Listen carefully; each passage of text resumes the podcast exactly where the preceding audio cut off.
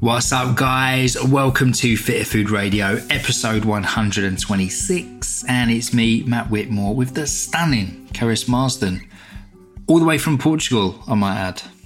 Bom dia. That's about all I Bom know. dia, tudo bem? Dois café duplo, por favor. Obrigado. That was literally the limit of your Portuguese. That's all, that's all I need to get by here. But to be fair, you, you're probably doing better than me with that. Yeah, you're you're bad actually because you you always get me to order stuff, and I'm like, no, go on, step out of your comfort zone. Do you know what? Because I'm really confused here about masculine and feminine. And typical me, I'm worried about offending somebody God, with the masculine and feminine because it's completely different. I've done French and Spanish and it's Yeah. totally different. And every time someone keeps telling me, no, it's obrigado, not obrigada. And then I'm like, oh, I can't remember. This is when you teach me two things at once and I can't remember which is which, like left and right. Well, it's funny because I think sometimes I've heard some people say obrigado. They don't even say the o or the a. But is that informal and you should be doing polite? So then I'd worry about that. Oh God, just don't just don't talk at all. Just remember this. I try and mimic. be one of those people that just carries away around like little uh, like revision cards with you, just Yeah. writes everything down.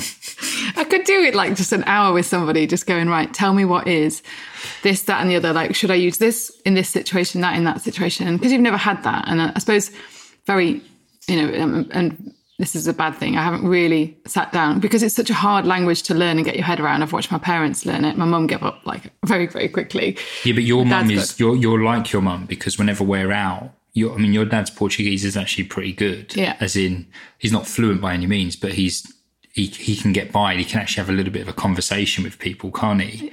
But your mum will always, whenever we're, She defers to him. she doesn't even look at the waiter or waitress. She just goes to turns to your dad and goes, "I'd like this, please." and then your dad orders it for her. Yeah. And, 'cause- I'm just repeating that behaviour basically. yeah, you are exactly. But no, and I think so. Sometimes I wait for them to speak first, then I know how to replicate the language back. But then that sometimes, and then sometimes I just go, thanks. I'm going to get you Portuguese lessons for Christmas. Well, you've got that little app you keep using, Duolingo. Yeah, That's is, great. Honestly, it's really good because you, you can just refer to it like for little things. But even Google Translate, because on Google Translate, I've used that for menus. That's been helpful. but what's cool is because sometimes it's not just as simple as being able to see the words, is it?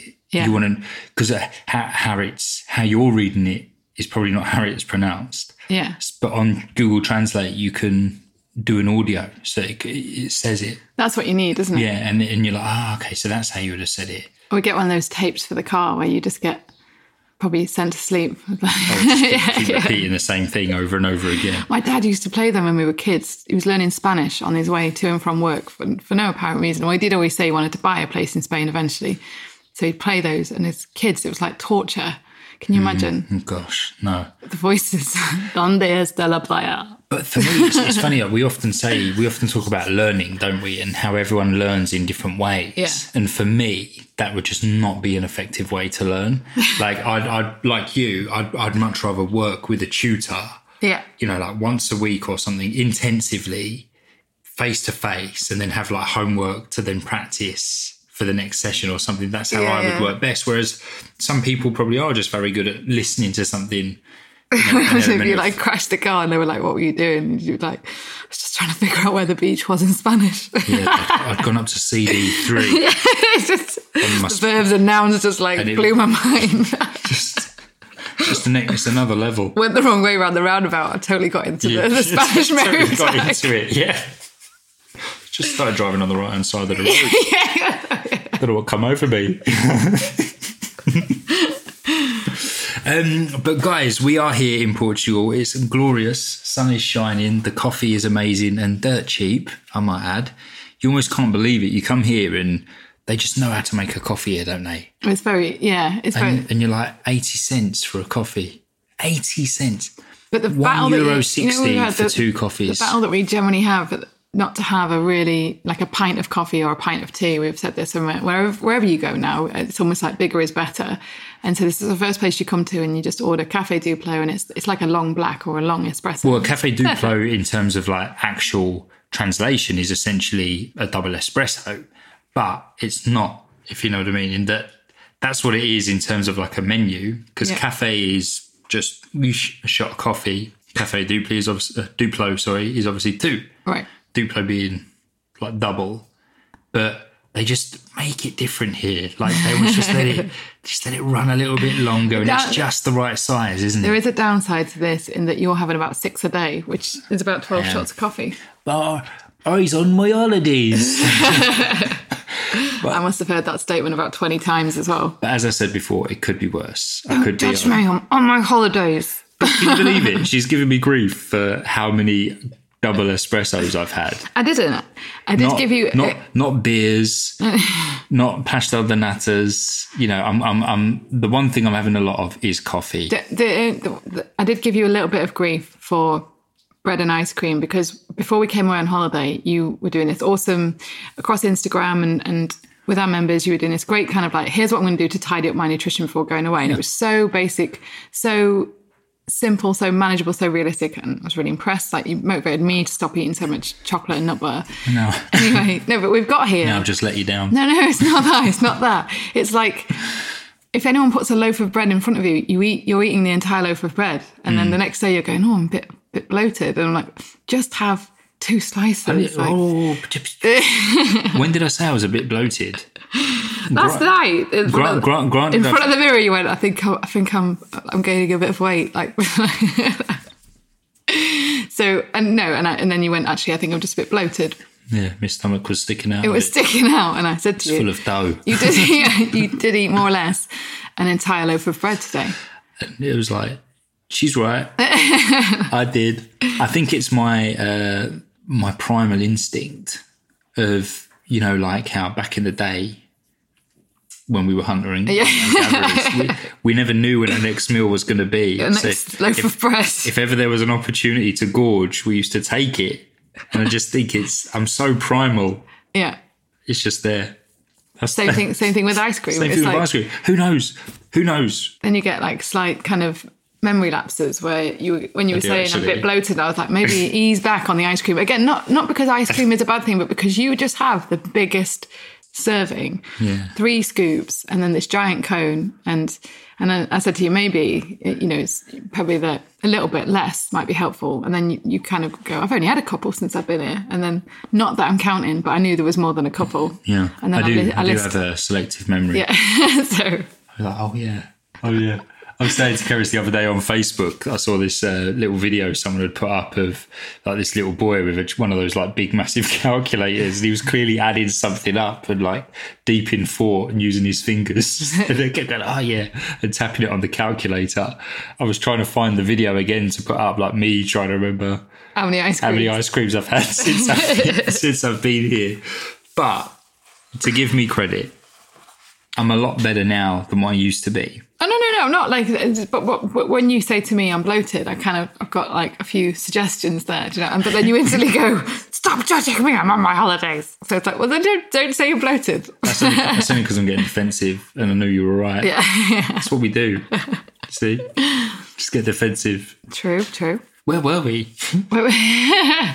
what were we going to talk about on this podcast? Well, actually, I'll tell you what we were going to talk about. We were having a conversation earlier about the kind of questions that we get at Fitter Food and the questions that we've got over the years since we started as a, a Facebook page and then it kind of evolved from there and and whatnot. And we we still get the the usual suspects, if you like, as in the usual questions of, you know, what's the best thing to do to lose weight? What's the best exercise for fat loss and etc. And you know, very very um well, they are important questions because obviously exercise and healthy body composition are, are, are very important things. But what we have noticed over the years is the questions are changing a little bit, aren't they? Yeah, definitely. in that people are now starting to become a little bit more aware, if you will, of other factors, other behaviors and whatnot that that have an impact on health that go beyond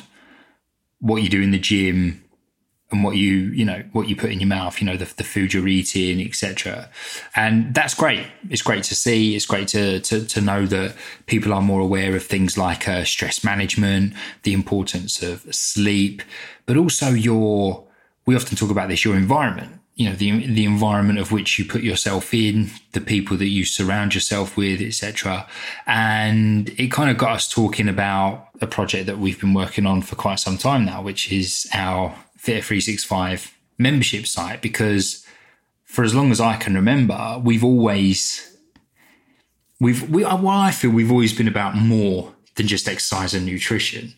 Yeah, I think that was definitely uh, we, we've kind of we've been in the fitness industry we've both become you know nutritionists and but we never stopped working with people and the thing is that is the best kind of professional development you'll ever have is to always be implementing kind of principles and strategies for individuals and then seeing what works what doesn't work and kind of helping them to i suppose like personalize and and, and find you know their own kind of uh, versions of our, our, recommendations that works with mm. their lifestyle as well. And for a long time, we've been saying now you will, we almost need to really bridge that gap because with kind of the internet, with with social media, you're seeing people go into these camps and, and these extremes. And I think there's kind of a risk here that you start to put all your eggs in one basket. And we've noticed this over time. We've been to lots of different events, and you know, kind of within the fitness industry, within the kind of paleo camp, within the nutrition industry. And both you and I have said, gosh, they almost get quite extreme and, and fixated about their approach to something that they are dismissing other things possibly. And there's a danger to that. Mm. i really do feel that. And it's almost like there needs to be this is what we're we have created. I'm going to say we have not we are trying. We have created with 365 which is there needs to be this kind of community space with information that you trust that bridges that gap between here's some really important information about lifestyle about your physiology about like you just said the the influence of environment. Um, here's some information about how your body works. Here's some practical guidance and and then it's your journey and yeah. really what you've got to do is project manage the whole process and what i've been trying to do and you are doing as well is uh, really develop kind of content and courses and talks that show people how to project manage that process because yeah. what we've become aware of is if you go to a personal trainer for example for support with your health you will get um, arguably because there's different standards brilliant guidance on how to train, how to move, how to get some muscle, how to, you know, look at calories, look at macros, um, and motivation as well. I think one of the strengths of being a personal trainer that you and I, when we went into that industry, you become very good at motivational interviewing and helping behavior change. Yeah. And you, both you and I have always said we've never really felt the need to go and do courses on this because we're just quite passionate about it. And so after you've done it like hundreds and hundreds of time with individuals, yeah, you know, you we've get, kind of been in, you know, in the trenches, so to speak. Yeah, and you get better at kind of finding pain points and mot- helping to motivate people and understand consequences and actions and things like that. And so the fitness industry is is brilliant for that, and and body composition adjustments, those kind of things. But where it's going a little bit, kind of, I suppose for me, it's, it's, it's really gone back to the kind of calorie argument at the moment. That's the trend that we're seeing. It's like, mm. and, and I, I know the law of thermodynamics and I believe in it, but sometimes shouting at people, calories in, calories out is all that matters, is not helping lots of other health issues that are arising, be it digestive, be it um, immune system based, be it stress, anxiety, depression. But then on the flip side, if you go over to a nutritional therapist, they can be a bit distracted with supplements. And what's your favorite that you laugh at? Or the, so you, the, the le- lemon lemon water. Yeah. So when you came to uh, to my college to lecture, you said if one more person told me they had lemon water for breakfast, like like and you know, some of these things are going to solve all your problems. Yeah, basically.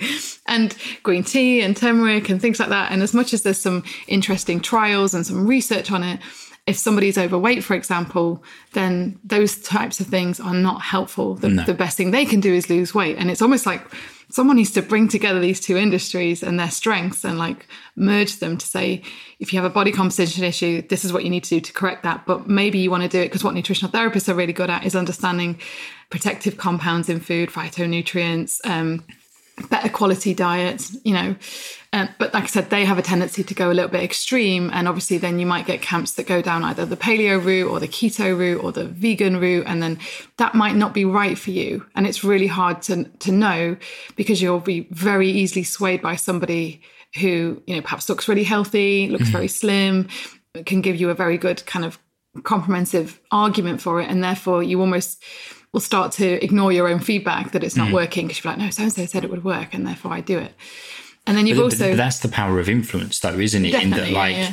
and we were talking about that the other day as well, weren't we? In terms of it works both ways because for me, being able to have a positive influence on someone or to be able to gain influence from other people is is amazing. And I think now, because the world is so connected, there is that ability though to go both ways. You can either be positively influenced or negatively influenced. Yeah. Because we're only seeing a small part of the picture. Yeah. Because a lot of these people that we, well, in fact, most people we're probably getting influenced by, we don't actually know. We've never met them. We've Yeah, never yeah. seen them in person. We're going by what we're seeing on social media, etc. Yeah. But there's there's so much power there. So when you do, I don't know, someone who you you you follow, you like you like what they're about, they look great, you know, they tick all of those boxes and they recommend a product or they recommend a type of training or a type of diet, you know, if you're not that well educated in it, you know, or you're not in the industry, if you like, like we are, you'll be like, oh, well, that makes perfect sense. Yeah. Because so and so who I love said it and they look great. Yeah. Yeah. So it makes perfect sense that I do it as well. Yeah.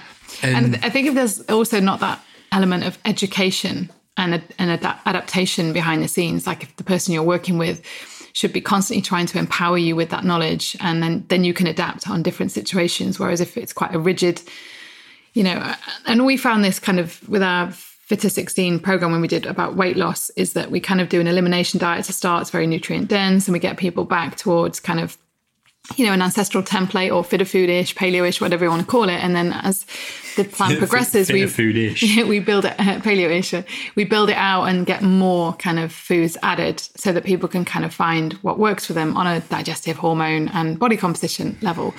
Yet there was this still this mentality of diet that kicked in, and we saw this with the program sometimes, where some people just kept rewinding back to phase one and saying, I'm just going to do that phase again, which is fine because you could use it as a, a kind of reset diet, which, mm. you know, you and I sometimes do that when our digestive health isn't great or our cravings have gone off the chart because we're stressed and we're like, you know what, let's go back to a template we know that controls our kind of mood and blood sugars and energy a little bit better. And we've figured that out through kind of trial and improvement. And that's what we encourage other people to do but we still saw people despite the message around that whole plan was this is the, the last transformation plan you ever need to do because we're teaching you how to eat for the rest of your life and how to eat on the go. There was still that diet mentality got applied to it. So it was kind of like eat this way then go right back to kind of processed refined foods. Not everybody some people absolutely nailed it. And this is where we talk about this individuality uh, component to it some individuals said life changing i now know what i need to do i know what works for me i know i was overtraining and now i'm training less training more effectively thanks to matt i'm eating i'm getting really good at batch cooking thanks to these quick recipes but there were some people who still said you know, oh, I didn't do as well as I should do in phase one. I'm going to go back to the beginning. And we were like, there is no such thing as doing exactly. as well as you should do. It's about this kind of learning process. And I think Because also, who set that bar? You know, how, how well How should you have done? yeah. You know, like, tell me, you know, Yeah. it's, and the, the reality is, based on our experience, most people will always feel like they could have done more. Yes. It's, it's that typical, like, oh, in phase one, I lost six pounds, but oh man, could should have really lost eight. Yeah. Even yeah, though it's like, uh, hello, Yeah. you- you've lost six pounds, you're insane. That's amazing. yeah, no, no, no. You know, totally. but that's how. But I think the other element to it was with Fit 16 program, we debated whether to have a Facebook group because one other thing that we've seen is these can work brilliantly or they can work negatively in that people compare themselves. So they work brilliant, brilliantly from a community support point of view. And we've always been really lucky to have fantastic members, but they can work negatively from a, oh, look at so and so getting great results. And I've had a rubbish day. I didn't make it to the gym and I just caved in at a cream cake. And that that is really destructive and completely changes your physiology again Yeah. and your motivation. And then and people drop out because they say, well, I, I, I just couldn't compare. And I think, what, But- but what I was going say, then we added the group later, a support group. And it actually is a lovely group, very, amazing, very supportive. Yeah, and we we t- we totally said we got that wrong. And in this instance, it's been a really supportive group when they ask questions about what should I eat, what should I cook. And again, in Fitter Three Six Five, we're we're really lucky. And I don't I don't I think everyone there is very honest about how they're in completely different places with Mm. their journey. Some are absolutely, you know, kind of running marathons and in this routine of like, this is how I eat, this is what works for my body. And some are in there because they have, you know, really bad digestive issues and hormone issues and, and want to find a way that works for them, you know, health wise. And we're always talking about things like you know, kind of mental health and the influence that has on all of the different systems as well. Yeah. So they're getting that benefit of kind of interaction support and knowledge. And what I've really worked hard to do is is kind of get people to, like you said, just almost we've come up with this this phrase, be a jack of all health. Because the other side that that's kind of not working or a bit limited at the moment is if you go to a medical professional for help, again, they can be unrivaled at doing some kind of investigative work if you're lucky enough. It not not always, but you know they can do they can do scans, they can put cameras inside you, they can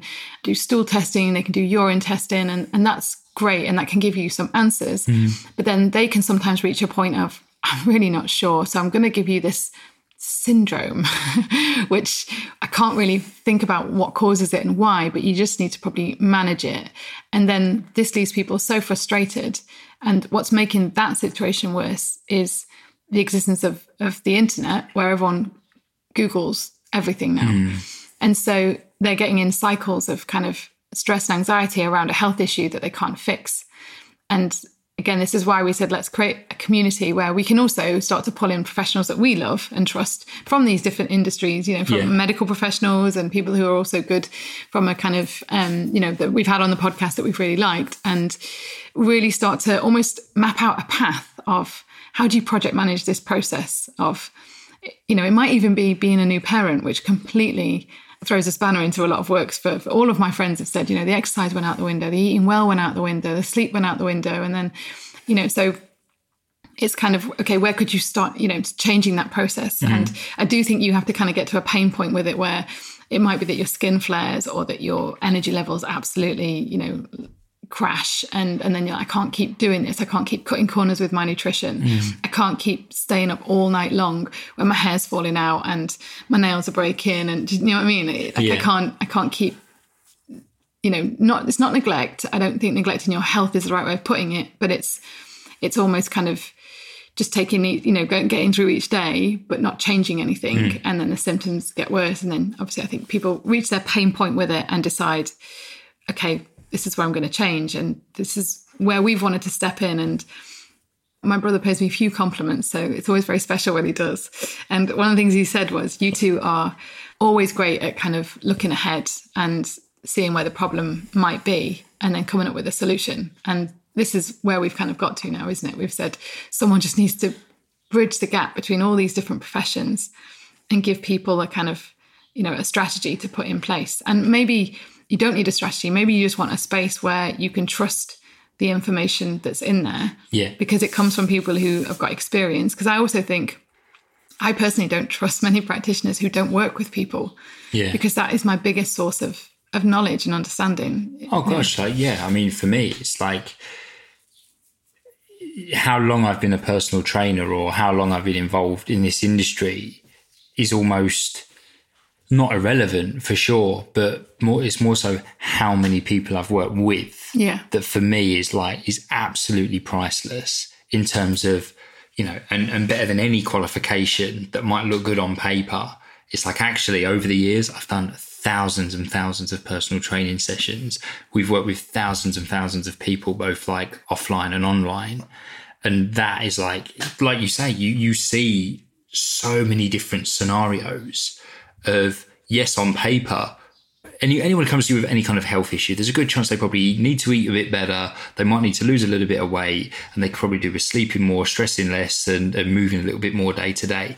All very simple, isn't it? In in you know in in the bigger picture, but okay, but how do we achieve that? Hmm. And over the years, that's that's the the biggest thing is we've learned how to achieve that with different individuals, different personalities. But also, I think our own experience has also fed into this in that we both started training early for different reasons. And we fell into a lot of traps that people are falling into still now. So we fell into traps of believing, there, that. yeah, believing there was one wanna do diet, believing uh, vilifying foods, being obsessed with our body composition, thinking that our body composition would give us like status and, um, you know, kind of, you know, increase our kind of, I suppose, increase the trust of people as well. And similarly, then as a result of some of these extremes, we then experienced actual health, you know, negative health effects. Mm-hmm. So mine definitely hormonal and, and gut, like, and it comes back time and time again. The minute I take it up a gear work wise, they kick in and I have to adjust. And yours is pretty much the same. Yours is kind of, I'd say, like gut related, but your blood sugars don't respond well to you getting too stressed and things either. So we've also, I'm stressed. yeah, we've also got our own experiences that we draw upon. And then also, when you're working with clients, and think you just see these, uh, especially I have this amazing position where I observe clinics. So I get to see hundreds of what I call like health stories a day, which is almost people saying, well, this happened, then this happened, then this happened.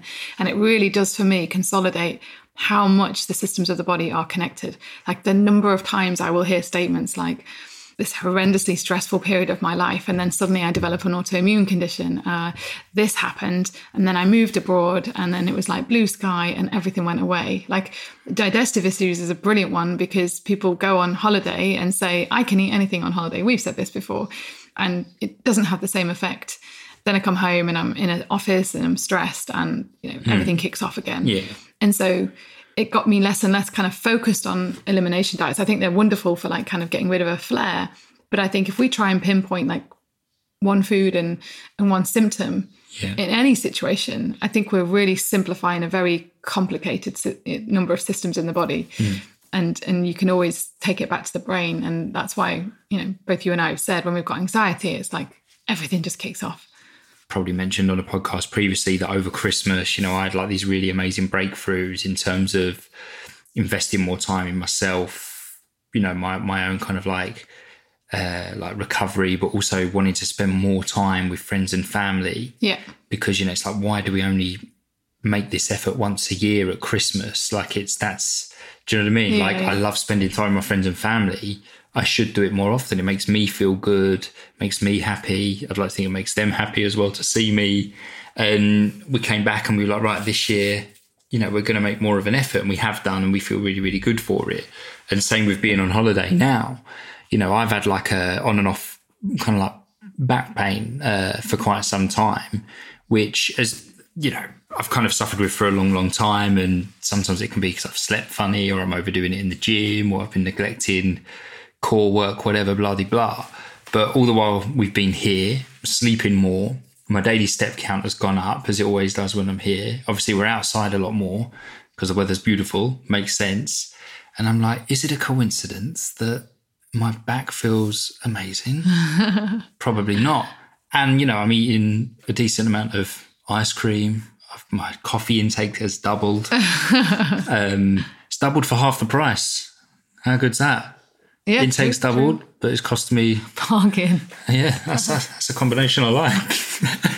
and but you know, and, and but The, touch the, wood, the, the, the naturopath in me would go, it's because we're staying somewhere that has no Wi Fi. I'm joking. and, and I haven't been drinking lemon water every morning. just an FYI. Um, but my point is, is when I come back from here, I know I can't replicate this exact situation at home. no. For obvious reasons, Yeah, yeah. because we'll be going back to a more intensive work schedule. We won't have the weather. We don't have the beaches, um, etc., etc. But there are certain things I can take home with me, Yeah. such as getting outside more, keeping my step count up a little bit more. We, we actually had a chat this morning, which was very interesting, where just before we came away, I said to you, it was very early in the morning and Hamish needed walk in and I was going to go for a run. I said, Do you know what? I can take Hamish. And you were in two minds as to whether to go to the gym or what to do to walk. We had, we both Well, had quite a a lot to colossal to do list, didn't I? Because we, Yeah. were- 'cause we were trying to tick things off before we come away. and you said, um, "Oh, would you mind taking Hamish? Because I'll, I'll probably go to the gym. I think." And you were doing it because of both of us at that point in time were like, "We do whatever we need to give us resilience and cope for the next few days." We had a really stressful few days before we came away, and so I took the dog. And when I came back, you hadn't moved, and then you didn't move for that whole day. And then you kept saying to me, "Oh my god, I've Still, done." still had my head in the fridge. You said I've done about three thousand steps today, and I just thought I should have left the dog. Yeah. But me being me, uh, I, I'm always a bit like, oh no no, I'll, I'll do it. I'll take it. I'll I'll I'll ease. You, you get what you need to do. You know. And, and we, we actually had a chat this morning. It's very interesting. And you said stop taking the dog and make me take the dog more because otherwise I just don't prioritize walking. I've, mm. You know, you have done it much more, but as, but as we get busier and busier, you end up, and I'm worse because I end up going, well, do you know what? I'll just run with him. And in, in 30 minutes, he gets a really good run around. And so as we got busy, and I'm sure this is what I was talking about being a new parent and you cut corners. We were cutting corners in some ways. of, of our kind of usual self care routine. So again, it's just an interesting fact. When we get back, I'm just going to hand Hamish over to you. And dog, dog walking duties are over to me. But it's true because I say, I- one, one thing that's become apparent to me, and we're going to talk about this on another podcast, is I've had some kind of digestive issues since coming out here, which I never normally get on ah. holiday. I'm normally the complete opposite.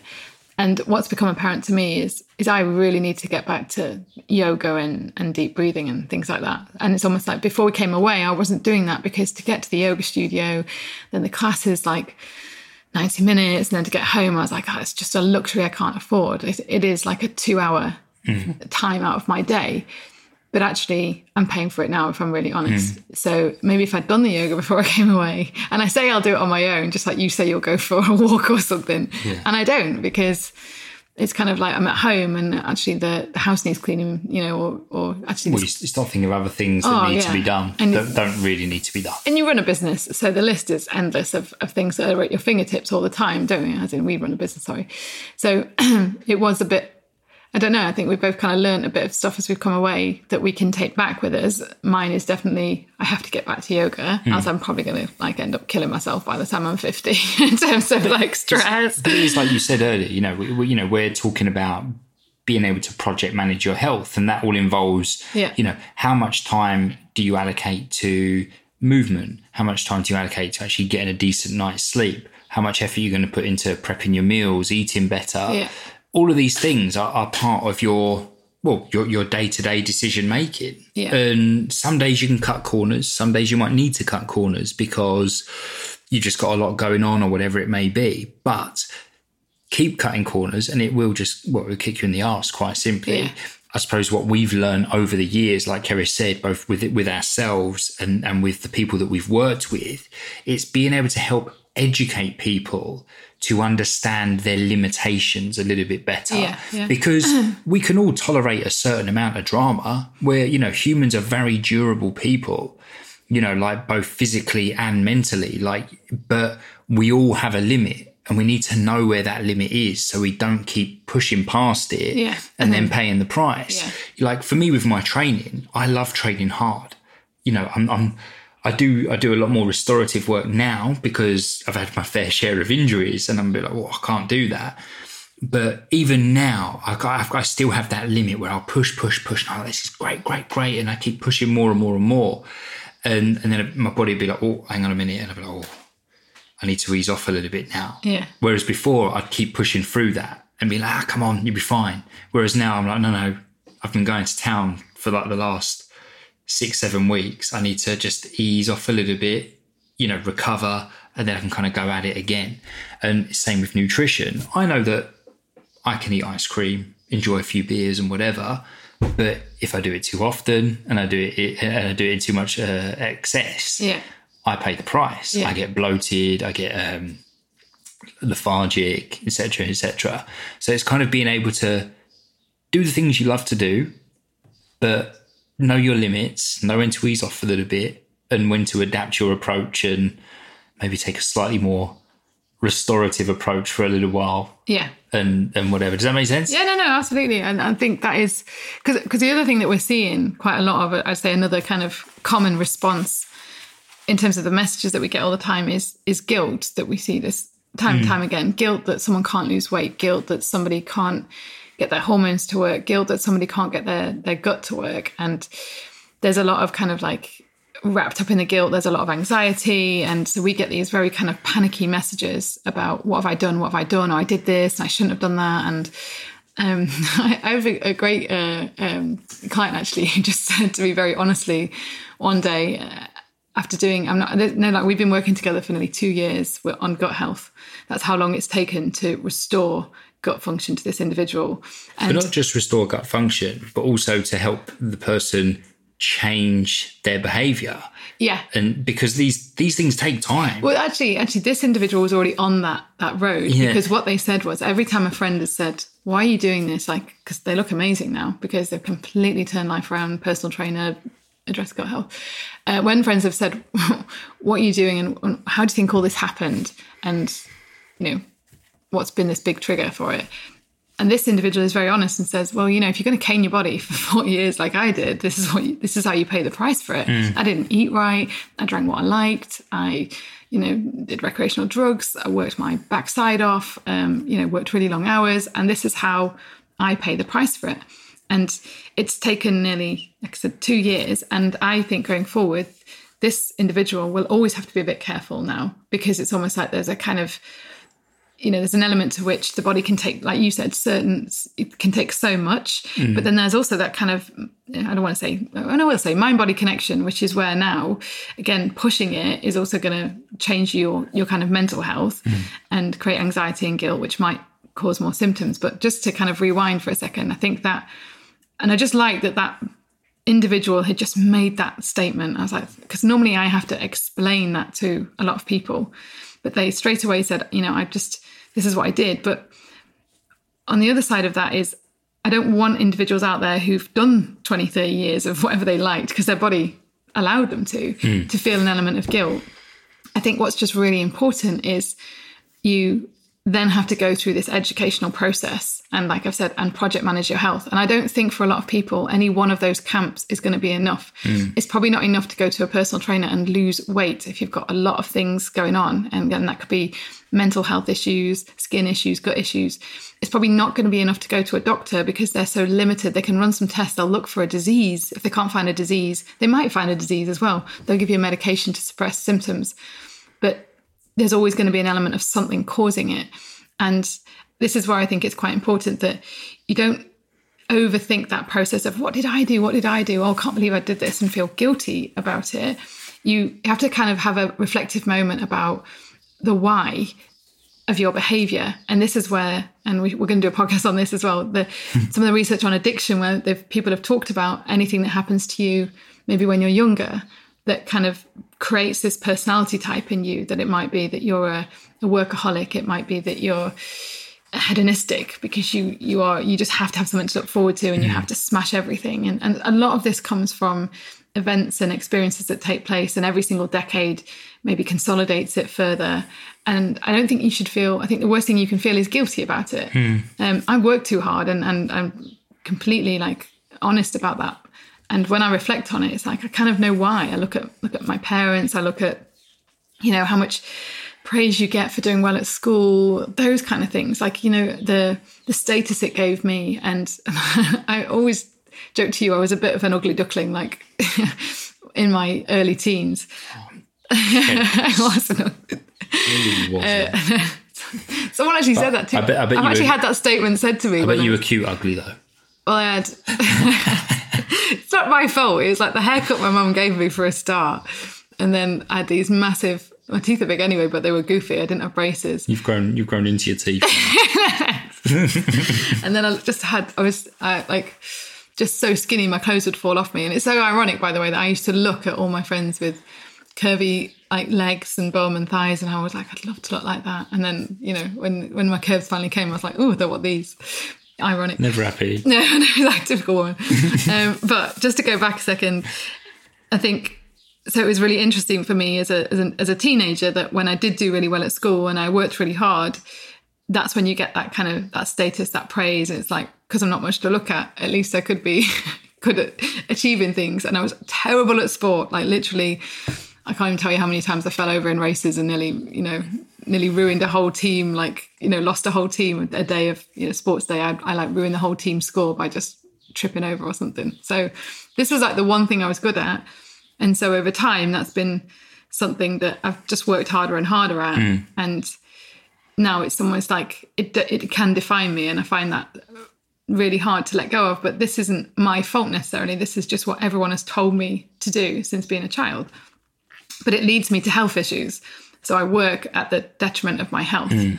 And I can see I see the same pattern in mums, for example, with their children, where they literally give absolutely everything, every ounce of their energy and their health to their children. And, and dads too. Sorry, that was kind of uh, you know, it's just I've got more female clients, so I said that. But you see people give everything to others, and even to people looking after their parents, and their own health just starts to go down the toilet. And it's it's not something that you have to there's an element of guilt that then kicks in Mm. massive amounts of guilt and it's only when there is some like you said the body just hits the limit that they get in touch and reach out to like a nutritionist and go i really need some help like i literally my gut's a mess or you know i can't walk now i'm in so much pain with this kind of joint inflammation Yeah. that's when they reach out and there's a massive amount of guilt and there shouldn't be because those behaviors are there for a reason. You know, it's something that you've probably, like I said, it's decades of, of what you've been told you should do, or maybe not in the sense of being hedonistic. It's just decades of escape that you've needed from Yeah. some really difficult events in your life. And I think what's important is the more you can acknowledge that, and again, this is what we're doing in the site is trying to get people to step back and acknowledge that rather than just repeat these programs or you know like diets or anything to try and almost very quickly undo it Yeah, yeah. it's not it's not the solution you're going to find yourself back there if you didn't go back to that big root cause of like okay this is my personality type and maybe you need accountability I see. I think that's a really big thing, like you just said there, is acknowledging your personality type. Yeah. Because you ain't going to change that. No. Like someone's personality is their personality. Yeah, yeah. And you've got to be able to work with that individual. And I think this is where the biggest problem is in that a lot of the stuff that's out there in the world of nutrition and exercise, it's very one size fits all. Yeah. And it's like, yeah, but that's not going to work for everybody. No. You know, like we were talking about your dad this morning. Like Keris's dad is, how old is your dad now? 65, 66, something like that? 65 yeah 65, always been, and and I know this because I've, I've known the guy for as long as I've known Keris now, so about 11, 12 years, but also from what, you know, Keris has told me, what the conversations I've had with Keris's dad is he's always been, and you know where Keris gets it from, mm-hmm. a workaholic. He's always been an absolute grafter and he thrives in those situations. And even now in retirement, the man does not stop. You know, where and you know, even from an exercise perspective, he's either he's either out on a bike ride. Even that, he can't do a leisurely bike ride. He's like, right, I'm going to go up this hill in the highest gear possible. it comes back and tells you what gear he's been in and then i'm like and you wonder where i get it from I did this hill, gear six, all the way to the top. You're like-. It's like, oh, you meant to, be, oh, you meant to go for a leisurely cycle today, Chris. Um, but it's that's his personality type. Like your dad couldn't do that kind of easy retirement, sit back, relax, enjoy the fruits of my labour over the years. Your dad's like, no, I'm going to go do some gardening all day long, and then I'm going to buy a property to do up and project manage and rent out or sell on. And my mum was like, get, get, like, he lost his Fitbit. She's like, we need to find the Fitbit because she said, I want to show him he's doing too much. And whereas I'm like, mum needs the Fitbit because mum looks for any excuse to not. they, they almost need like they, they almost need like a, a hybrid of the two of them because your your mum's very anti-exercise. anti-exercise but Yeah. you- but keeps herself busy she's Yeah. always sewing and Yeah. and doing all that kind of stuff but it's always like your, your dad needs to take a leaf out of her book because she needs to take a leaf out of your dad's Yeah. to find this nice healthy balance middle ground. but um, but my point there was is that your dad obviously is you know he's, he's 65 now. His personality is his personality. Yeah. For you to just turn around and go, look, you just need to do less, chill out, don't exercise so much, spend less time in the garden. It's not going to happen. But yeah, and that's a great point. But also, if you look at like if those they both came to me with like some health goals, the intervention that I would suggest, or like the the changes, sorry, is a better way of putting it, would be completely different for both of them because of their personality types, like you just said, because of their different preferences. And this is the content that you and I develop for 365 is very much about that. Like, let's stop saying one size fits all. This is going to work. This is how you lose weight. Um, this is how you're going to sort out your menopausal symptoms mm. because this is something that I've noticed. Again, if you, when I had some hormone issues and I got referred to an endocrinologist, the answer was hormone replacement therapy. There Yeah. was no kind of assessment of my personality type, or there was no. And that, this, this is that's that medical system, and that's what that medical system is mm. there for and brilliant at. But it's not going to go back and, and look at the root causes. And, and one of my frustrations when I'm seeing a lot of information out there on menopause at the moment is everyone jumps straight to what tea could you drink for hot flashes? What about this herb? What about that herb? And I, I love herbal medicine, you know that. Like I'm a big fan of it. But if someone's overweight, why are we talking about herbal medicine? It doesn't make any sense. The, the biggest win is going to be to lose the weight that's going to help with a lot of the metabolic issues that come with the menopause. Yeah. So again, it's like, well, that would have been a personal trainer would help identify that and be probably more skillful at addressing it. Identify what? That's that the body composition is the problem. And I'm not lying. I've sat in, I've, I've observed people have come to me after being to see dietitians and nutritionists and even hospital dietitians about anything from kidney dysfunction to a menopause issue. And no one's ever mentioned that they have a body composition hmm. problem that's going to be driving the inflammation, driving the metabolic element to that condition and the blood pressure and everything. And I'm just like, this is crazy. An interesting conversation I overheard, right? Which is spot on with what you just said. It was two blokes who I'm going to assume were in maybe late 40s, early 50s, both quite overweight. And one of them was telling the other one about his back pain and saying how his back pain was, was terrible. But uh, uh, his doctor had recommended uh, a jacuzzi Oh, well, that's not that bad. I thought you were going to say like, but then started talking about how no, no let me finish. Okay. and he kept talking about that apparently all the NFL players use them. So NFL obviously is like the National Football League in America. Yeah. all the you know he's, he's comparing himself like to these athletes that are like training all the time and this that and you know oh the NFL players use them my doctor said. So I'm going to be using this jacuzzi as well as the painkillers to try and ease the pain. And the other was, oh, you know, tell me how you get on and this, that, and the other. And like again, no mention of maybe I could benefit from losing a few stone yeah. to, yeah, yeah. to potentially ease my back pain, Yeah, take yeah. the pressure off, take the stress, the demand off my body. It's always like, you know, oh, let's just, well, the jacuzzis ain't cheap now. No, no. You know, like, what would be easier to do? I mean, maybe you had the money, I don't know. Yeah, but, then inflate you. You would then I would get a personal trainer with that money. That would be his best investment in to resolve that health situation. Or, or, well, no, or, or a nutritionist. Yeah, but or both. Yeah, both. Or a good trainer who is also qualified in nutrition and also knows a lot about holistic movement, so it doesn't screw the back. But my point being, it's like you know, there, there was a not an easy win as such because Yeah. weight loss isn't easy. No. But it's almost like someone's more happy or happier to part with potentially thousands of pounds for something that requires less less effort Yeah, than actually, you know, putting a bit of work in, yeah, yeah. investing it in nutrition, exercise, both, whatever it may be. Because I know a lot of clients that I've worked with over the years who have had aches and pains, normally knee, back, hip. Yeah. Same. There's been many occasions where those pains have, funnily, bizarrely, disappeared when they lost weight. Yeah. But also on the subject of that, I've seen a lot of cases where when the individual s- stops moving due to an injury, you see then system after system gets knocked out. So because they're not moving, you see weight gain mm-hmm. from the injury.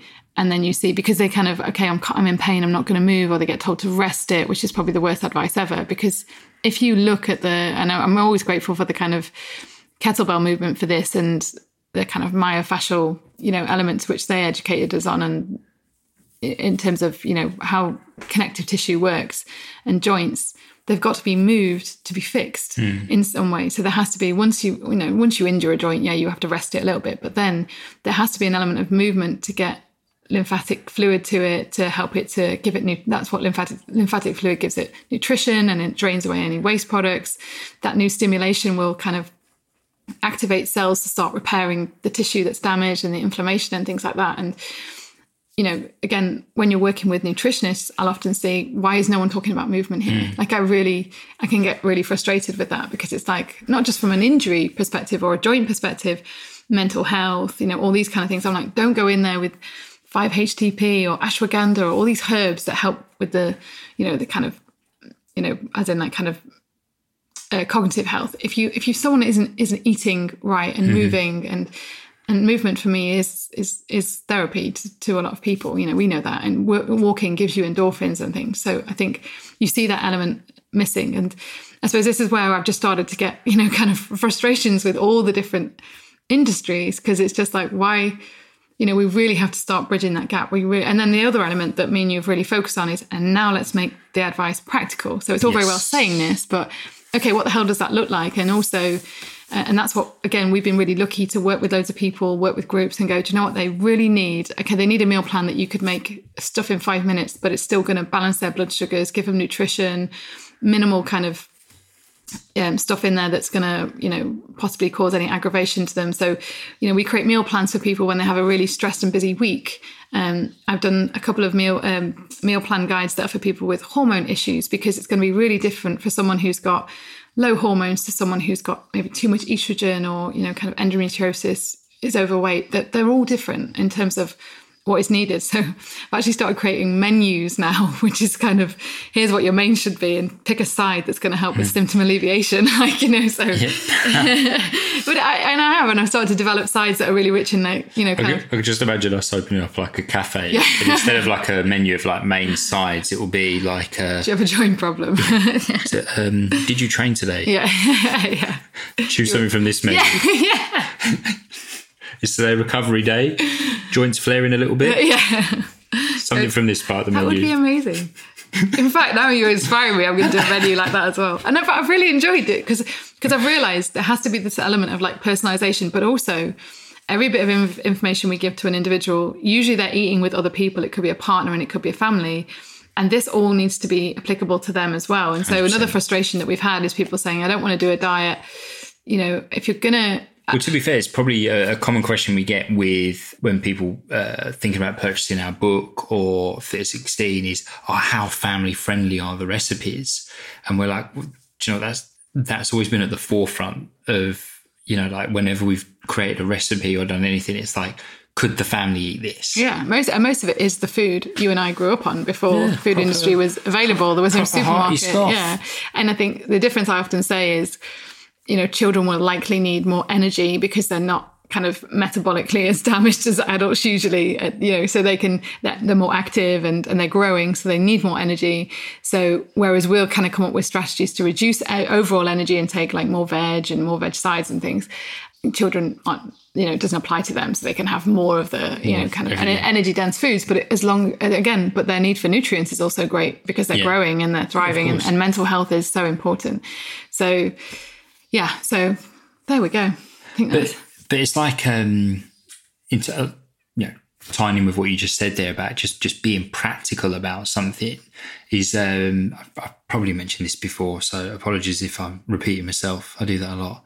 But years ago, I went to see a, a back specialist because I was like, I was I was ready to travel anywhere and see anyone. Because do you remember when it was really really bad? And no one had answers. Oh, I'd been I've forgotten about that when you mentioned it about five times a oh, day. Oh, hardy heart! You're so funny, aren't you? You're a real funny lady. um, and I, I, went to see this guy. You know, he came highly recommended. And don't get me wrong, he he was great. You know, he he did things to me that no other man had ever done before. and uh, and I was I was really impressed. I was like, this is brilliant. No one's no one's noticed that. No one's done that. Like, and I was really actually quite excited to get started with like a bit of a rehab plan. The guy sent it through, and I was like, this is great, cool. I'm going to do it. I went to the gym, I did it, and it took me nearly an hour to do. oh, I remember this. And I was like, oh my god. And I was like, well, surely it'll get quicker once I get a bit more savvy with it, and this, that, and the other. He wanted me to do this ideally every day if not at the very least before all of my workouts. And then anyway, the, the quickest I did it in was uh, just over 45 minutes. And this wasn't anything that was remotely exciting to do. It was pretty dull. And I just, after a while, I thought, I, I, I can't do this. I, I don't honestly know that I can do this because mentally it was so tough. Yeah and it was taken away from my training. Yeah, yeah. And training is such a big part of what I do. So I started to adapt it. I didn't just write it off. I was like, well, how can I adapt this a little bit so that it does work for me a little bit better? So I started to kind of like shorten things a little bit, divide it up a little bit across the week. And I was definitely getting some benefit. And you adapted the training so that it didn't do things that you knew aggravated you as well. Yeah, of course. But my, my point being is that, you know, to make it work for your lifestyle. It's, it's all well and good kind of like piping up and and we get this a lot when everyone wants to start something new and this time it's going to be different. I'm going to do whatever it takes because I've had enough.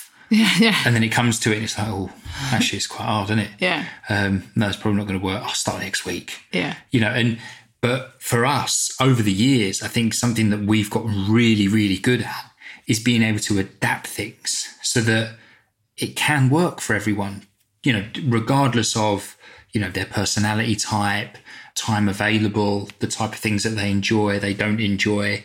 You can still incorporate it into your routine and not be as black and white as, you know, because a lot of people with the rehab plan that I had would have gone, well, I'm, I'm realistically not going to do this. So I just won't do it at all. Yeah. Because I can't commit to this. So the only other option is to, to not do it in, in any shape or form. Whereas now I'm very much like, well, no, no, how can I adapt this? So I can do it a little bit. Same as like mobility, yoga, stretching. I don't find these things enjoyable as such, but I've now adapted you know, uh, and have conjured up a bit of a mobility and stretch routine that works for me. And I definitely feel better for it. I move better for it. I train better as a result. Do you see what I mean? Well, it's interesting because and, I had a, a, very similar feedback about someone who needed to do some uh, mobility work for. We get a lot of, um, I see a lot of clients who have kind of almost like repetitive strain injuries from sports. Yeah. And then they get given, like you did, a rehab program to go to the gym, and it's a bit boring. And and so with some of them, in one case, it's like go and do yoga. They, they'd been told by a physio, and they, like you've kind of fed back. This client said, I hate yoga, I hate going to the class. Like it was actually a man. He said, "I'm the only man in there. I don't like it. I don't like being not being able to do it." All the women seem to be like pros. I feel an idiot, and I was just like, "This is just not working." Like you're actually going to be getting stressed about going to something which will create yeah. tension in your body, which is not even going to help alleviate the joint no. problem. And uh, I said, "You need something more specific to." your injury issue that you just do 10 minutes every morning. You have yeah. your cup of tea and you do this, this, and this. And that's what I recommended. And that is what he did going forward. And uh, he, he, said I was completely consistent with it. It was practical, it was convenient, it gave me symptom relief. And then I was able to carry on with the sport that he loved. So it's really interesting that you, you say that because it, it the more unrealistic, and this is the same with nutrition, this is the same with you know, the more unrealistic it becomes, the more people just write it off and do nothing. Whereas, like you've said, there needs to be a degree of adaptation. And, and this is about, again, being in an environment with other people who can help come up with solutions, mm. which is what you and I do, but it's also what our, our, membership does. They help with solutions. They help each other with solutions because there are elements of life that we don't we don't have experience of, like cooking for four kids, you know. Mm. So and yet Claire, who works with us, does, and that's why we get Claire in the group, and she gives a lot of advice about batch cooking and what she does and how she cuts yeah. costs down with a lot of the recipes as well. And she has an autoimmune condition, so she's been on the podcast. She she has yeah. to be savvy with her nutrition. She can't cook say she's like got a, she's got almost like some additional barriers. Yeah, know? but she also doesn't want her children to suffer like she suffered, which mm-hmm. is you know incredible. And, and so she wants to educate them. And she said, we, like, just talked to us about going through the kind of teenage rebellion side of things and how she's almost had to let them go and just get to their pain point, and then they've come back to her and said, I think I need some help. My skin's not very good. Yeah. And then she's been able to step in and and help them with the knowledge, but again that has to be on their on their terms sometimes as well but yeah. that element of knowledge we don't have because we haven't worked with i work with teenagers but they come to me for help and, and that really excites me because i'm like oh my gosh if i'd have had your knowledge at, at, at that age you know i would yeah, have i would have saved myself a hell of a lot of health issues Trauma. and complications in my 20s and 30s of and the, the anxiety and fear that that creates because you don't understand why your body's doing what it's doing and then obviously the guilt we've just talked about so yeah. So there you go. So I hope. I mean, well, what, we're, what we're well, working on doing is. Just, well, no. What, basically, what we're saying is, you sign up to Fit a Free because it's got everything you need. We have great. Well, and more. Well, yeah, and and I have a list that's about twenty pages long of more content that I'm going to do in there. But there is stuff on on menopause, on menstrual cycle, on gut health, and then I've been doing more of my nutritional therapy stuff. You've been doing some amazing stuff on weight loss and macronutrients and training. Calories a night we are going to do some real time workouts together, which we've not done in years, haven't we? But we've uh, we've got loads of real time workouts in there, but we've decided we thought some together would be fun. But but the idea is it's uh, just a really cool platform for you to have access to amazing recipes, training plans, real time workouts, but also some real kind of short but sweet workouts, mobility routines, stretching routines that you can incorporate into even the the busiest of days because like we've we've spoken about quite a few times today, it's it's about keeping it real. It's about being practical and being able to adapt to the day ahead of you, whether it's really busy or whether you're just not really feeling it, but you want to do a little something, it's there for you to to refer to. And like we we would talk about environment and community. We've got an amazing Facebook group. Yes, we have. I'm going to put it out there. we should It's- also say it has every it's over 620 recipes in there. So almost every recipe we've ever Damn. done. We're doing more, obviously. There's So even if you cooked a recipe every day, it would take you nearly two years to get through them all. Yeah. And we're always adding more, by the way. So Yeah. you'll never you'll never get there. Even on holiday here, we've been taking photos of menus going, that'd be amazing. That'd be Yeah, amazing. oh, well, yeah, we'll- just change that and I'd do that and I'd just, oh, that'd be lovely. Well, in fact, actually, if anyone listening here has tried the um, pork, garlic, and rosemary burgers that I did last year, it was inspired by a burger I had here Yeah. in this like surf shack style uh, beach cafe. And, you know, I had to mark the occasion this year and have it once again. and yeah, so that was inspired by that. And it was, it was delicious, I must say. Even tastier than I remember it being last year.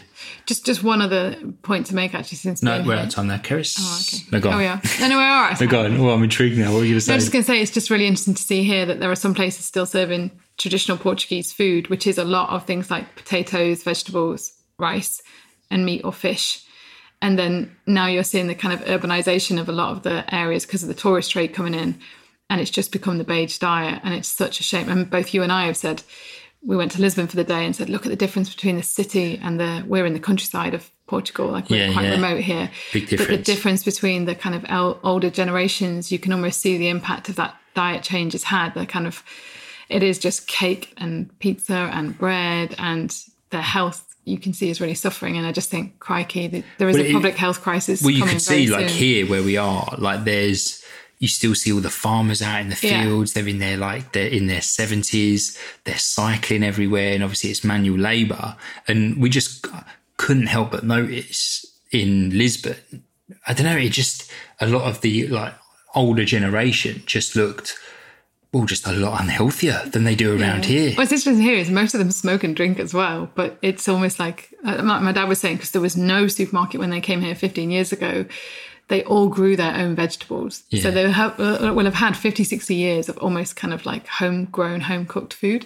And they all farm, a lot of them farm their own animals and eat their own animals. And then again, you're you've now going to see this change, and next thing you know, diabetes will be a problem here, and heart disease. And what was very sad was there was a lot of tourist spots that you could get your avocado bowls and your tofu salads and quinoa this and that, but it was tourist. It wasn't. It wasn't aimed at the locals in any way or affordable for the locals. Even you and I looked in when we, we paid like, I think it was, I don't know, 11 euros for a salad, which was basically like three slices of Parma ham, two walnuts on some rocket. And you no, were, no, you no, were- hold on. It wasn't even rocket. It was lettuce. it was like an iceberg lettuce, and I was like, "This is this is a salad." there. And so But she sold it to me when she said green leafy salad, and I thought, well, it is green. It is it is a leaf, but that's about that's about as far as we're going here. It didn't even come close to like 100 calories either. You were like, this is not lunch. Let's see. So, and then when I saw so I had an ice cream to make up for yeah, you it. did. Um, but I've just realised in all the years we've been coming here, I've never ever tried to recreate a cataplana, no, you haven't. and they are delicious. If you've never had a cataplana, It's on your list. I'm going to get on it. There you go. so there it is, guys. I hope you enjoyed the episode. Do check out Fit365. Any questions at all, get in touch. We're very, very proud of it. We should mention there is a free trial as well. Yeah, seven day free trial. So if you're not sure, you can check it out. Make your mind up, get involved, and no obligation. If you don't like it, soz. Let us know why, and we can we can do what we can to make it better. And do, uh, with your trial, do make the most of it because it's easy to sign up to these things and not really have a good look at what is there. Yeah, actually try and get involved with the content and Yeah, have there's a good, mooch search around. engine, which we made, made sure because we know it's hot, people are short on time. So there's a search engine you can search for any topic that you're interested in, but also join the Facebook group and see how, how lovely everyone is. Yeah, because that's where it's really at. Lots, lots going on in there. yeah. The best Facebook group in the world. if I do say so myself. Right, guys, wherever you are, hope you're having an awesome day, whether it's morning, night, whatever. What's the Truman Show? Good morning, and if I don't see you, good afternoon, good evening, and good night. Well done. Is that the Truman Show? I think so. Yeah. yeah. Anyway, Correct me if I'm wrong. Right, guys, we will see you in episode 127. See ya. Bye.